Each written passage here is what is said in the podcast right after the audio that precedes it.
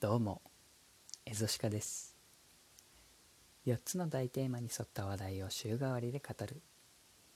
鹿の耳に念仏のお時間です。今週も私、エゾシカの体験談やリスナーからのメッセージに答えていきます。やっぱこれが楽だべな。本日の話題は、長着にはまったわけ。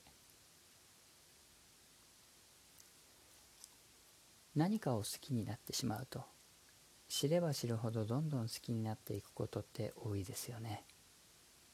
人はもちろん物でも。恋は盲目とでも言いましょうか。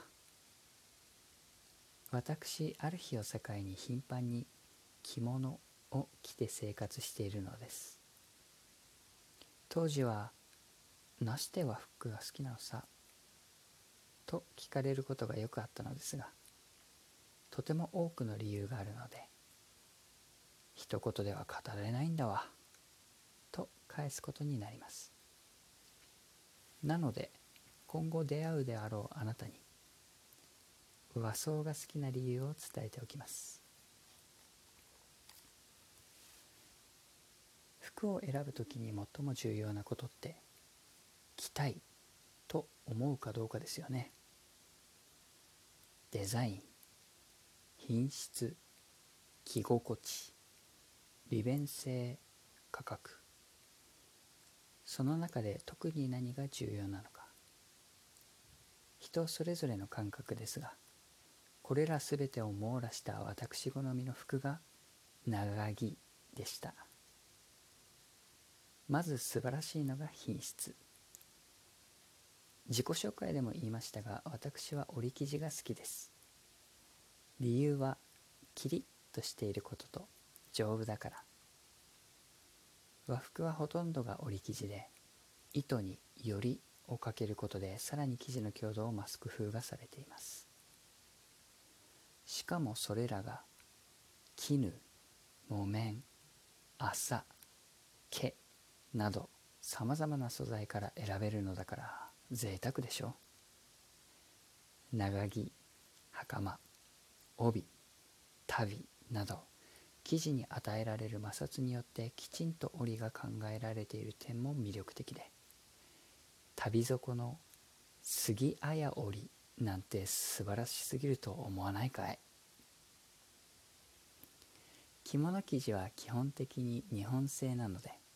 その点だけ見ても品質に対する安心感があります。着物を彩る柄も職人が一つ一つ生地を織る時または出来上がった生地に手書きで書いたり染めたりするんですからこれはもう贅沢の極みだべさ。次にデザイン。世界中の誰もがそのシルエットを見ると日本のウェアだと思い込むほど知れ渡った長着。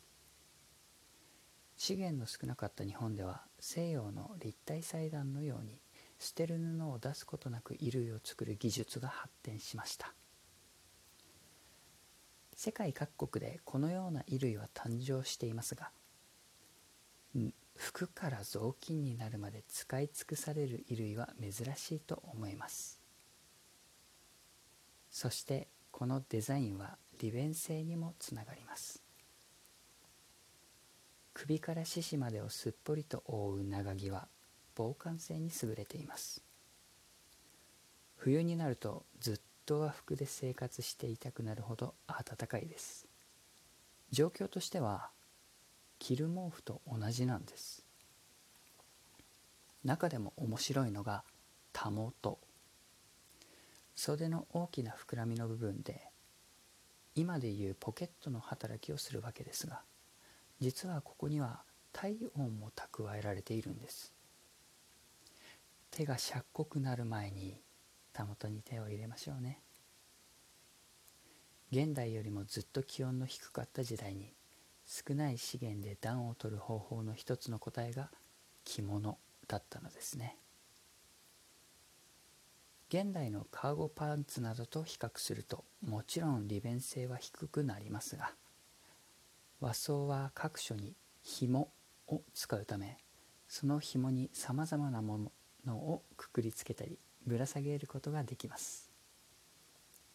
太刀は着物の帯と袴紐に収められその他にもひょうたんや巾着などをぶら下げていたことを考えると和服の収納力は相当高い部類の衣類だと思います。着心地は個人差が大きくなる点ではあると思いますが少なくとも言えることは着物のウールは思ったよりチクチクしないということです。本当に質のいいウール着物は安い絹着物と大差ないほど滑らかで着心地が良いです。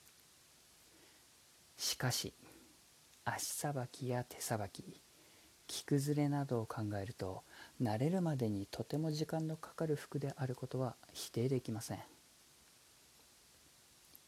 価格に関しては思ったほど高くないが試験です。長着は洋服と違い上下セットの服なので単体で8,000円したとしてもトップスボトムスを合わせた額よりもお安いか同等かと思います。中古の着物は安ければ500円で手に入ることができますし新品を買うとしても5万円程度で完全オーダーメイドの良質な生地の服が手に入ることを考えると決して高い買い物ではないと思います。和装というからにはバッグや靴も相応するものを使うのですが風呂敷は万能袋といっても過言ではありません。ハンドバッグの代わりになるのはもちろんショルダーやリュックとしても活用できますし寒い時にはスカーフ代わりにアクセントとして帯に巻いてもいいですしいざとなれば包帯代わりにも。下駄は夏場非常に涼しくわらじは靴のように足を覆う革や布がないため長距離を歩く際に足を痛める心配もありません。つま先で歩く私にとって下駄やわらじは壊れる不安のない履物です。初めて自分の着物を買ったのは2015年のことでラフィラで開催されていた中古着物市の看板を偶然見かけたことが全ての始まりでした。そもそも着物に興味が出たのは祖父が日常的にジンベエを着ていてそれをかっこいいと思っていたからだと思います。体温の高い私は上靴なども熱がこもるのが嫌で。上靴の代わりに草履を履くのはダメなんだべか。と先生に掛け合ったほど。和服を着るようになってからはどんどんはまっていき和服に関する文化やその成り立ちについて知っていくうちに好きがどんどん加速していったわけです。少ない資源の最大活用をするスローファッションの和服。物心ついた時から私の重視している環境に優しい生活の基本となる衣食住の一要素として和服はこれ以上にないこの国の環境と文化に適した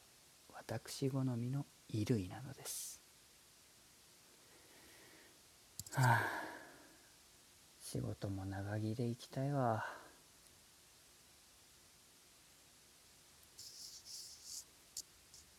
いかがでしたか？鹿の耳に念仏では皆様からの地元自慢やおすすめ商品学校では聞けない〇〇を募集しております。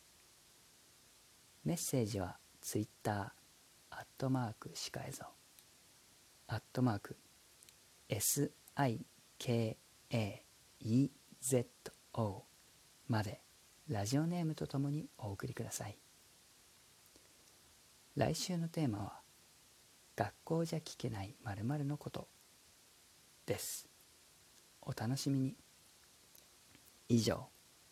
またね